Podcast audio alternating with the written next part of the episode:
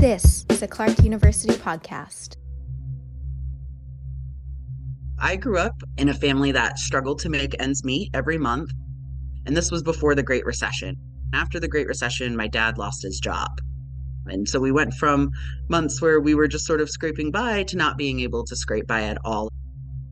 One of the first things that I really noticed in that was the fact that food was something that very quickly was, you know, shrinking on our plates. And then suddenly there wasn't enough in the house anymore.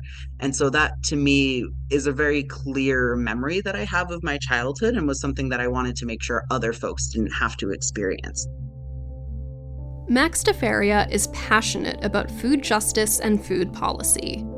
Food justice movements were ramping up when Max became a student at Clark University in 2016, and they've been deeply involved in the work since graduating in 2020.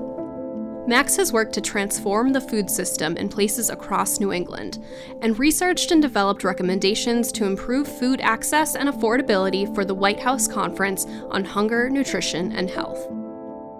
Max's personal experience helped them connect to communities, growing up experiencing hunger was definitely a challenge. And there were times when I've done direct SNAP assistance outreach or when I've done volunteering at food pantries or things like that. You know, it does take a moment for me to recenter myself and remember I'm okay now, things are okay now. But at the end of the day, what I found is that by really drawing on the strength that my story gives me, I'm empowered to make the changes that other people need although my family like now for the most part doesn't have the food struggles that we have we continue to have economic struggles and so for me it's more about knowing that these realities are still existing and there's a need for change knowing that I have some of that personal lived experience that I can contribute to these conversations to really engage people in a new way when thinking about food.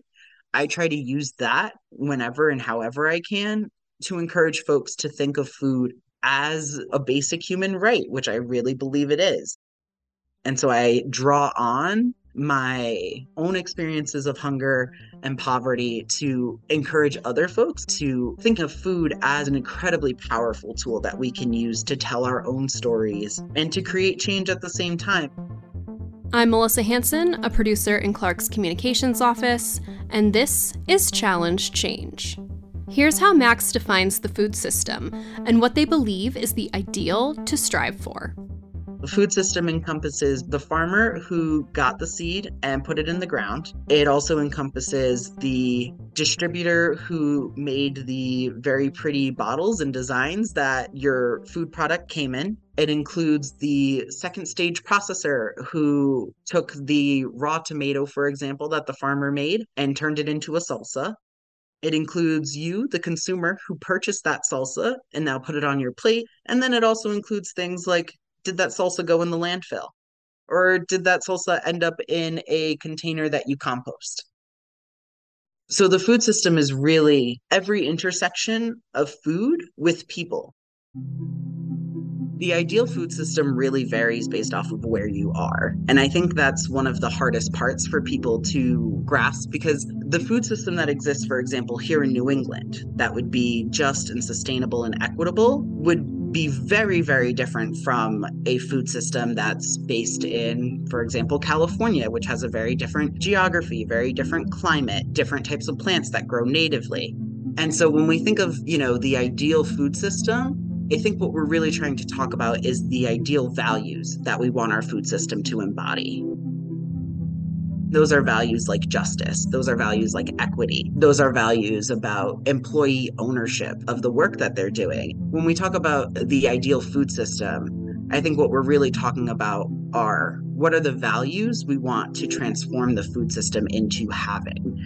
And so those are values around equity and justice and ending corporate ownership of the food system and all of these other massive issues. And those things can only happen if we retake our food systems at a local level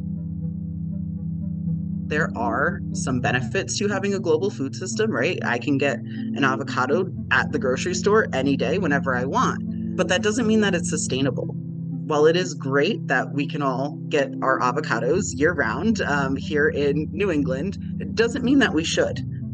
And I think that's one of the unfortunate difficulties that the process of transforming the food system needs to go through. Because of our globalized food system, we're getting all of this really awesome food and then we're letting it go to waste. And I think what we need to spend more time doing is thinking about what does transforming it at each of our individual local areas look like? Right now, what we have is a lot of inequity in ownership and structures in the ways that our global food system is set up. So that way, countries like the United States, those in the global north, have excess food while there's many countries in the global south where farmers are left unable to compete with the prices of global north food coming in. And so when we think of it from a you know human standpoint and from an environmental standpoint the global food system isn't going to last very long. It's just unsustainable. It can be overwhelming to think about transforming the food system Max thinks that community led conversations should steer that change. Actions like eating local help, but a shift in mindset is necessary. There's a lot of opportunity when thinking about local food, not only to eat seasonally, not only to buy from your local farmers, but to think about what does an edible landscape around you look like? Does that mean having berries in your front yard? Does that mean your neighbor has an herb garden in front of their kitchen window?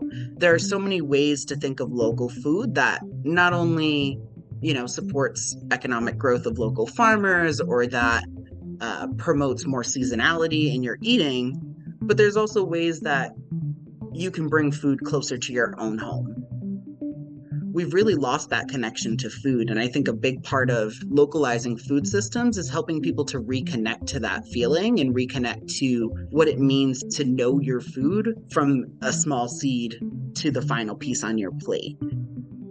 Max brought that mindset to an internship last summer with Harvard Law School's Food Law and Policy Clinic. They helped prepare a brief on areas for growth in policy and funding for the White House Conference on Hunger, Nutrition, and Health.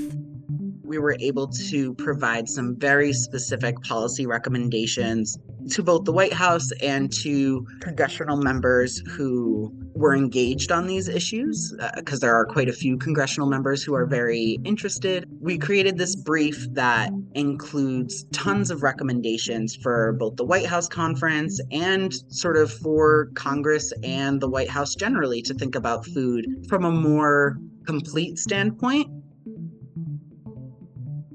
the brief included recommendations like providing for specific language in the FDA health codes around what food can be donated that's after its best sell by date. Currently, a lot of states and a lot of organizations won't accept canned food if it's past its best sell by date this is an issue because a lot of times those dates have nothing to do with the actual expiration of the food item, but rather just the quality of the food item. So it's best before this date, but that doesn't mean that it's gone bad. And so a lot of this food ends up going into landfills where it then is unable to be properly broken down and you know emits methane and leads to a whole bunch of issues with climate change and that kind of thing also it means all of that perfectly good food that could have gone to people who need it that could have been composted and then put back into the soil all of those benefits have been stripped away because organizations are afraid of liability concerns if they accept food that's past its best by date and so one of our recommendations was Dear FDA, please change your policies so that way organizations know it's safe to accept this food and you're not liable for that. And so by doing that, we can, you know, avoid food waste, avoid methane production. We can sort of avoid all of the landfill concerns and actually get that food to people who need it. Or if it's food that has actually moved past a date that's safe for human consumption, we can get that to a composter or an anaerobic digester a lot of people, including congressional folks and um, members of the agency of FDA, have expressed a lot of interest in this. And so, while for the actual national strategy, it wasn't a recommendation that was accepted at the time, um, which was a few months ago now, it is one that has continued to have a lot of conversation and a lot of growth. Um, and there does seem to be some forward movement on getting those changes made in the next few years. Individual states have been considering such policies in the meantime, including in Virginia, where the movement was led by a group of high school students. Max and colleagues also made recommendations to the White House regarding food needs during emergencies thinking about emergencies mm-hmm. from a wider perspective is one area that the White House actually asked us to work on specifically to address this issue and is something that we continue to work on throughout my entire summer there and is something that in my conversations with them continue to be an ongoing area of research there's many of these areas that, especially as a result of COVID 19, we've been able to identify gaps in policy and identify areas that we really need to address if we want to have a resilient food system in the years to come, especially facing climate change, especially facing sort of any concerns around, you know, an economic recession or anything like that there's more space right now for us to be thinking from a better mindset of what kinds of policies do we need in order to address any of the potential emergencies that might come and how can we make sure that people have food when those emergencies do come?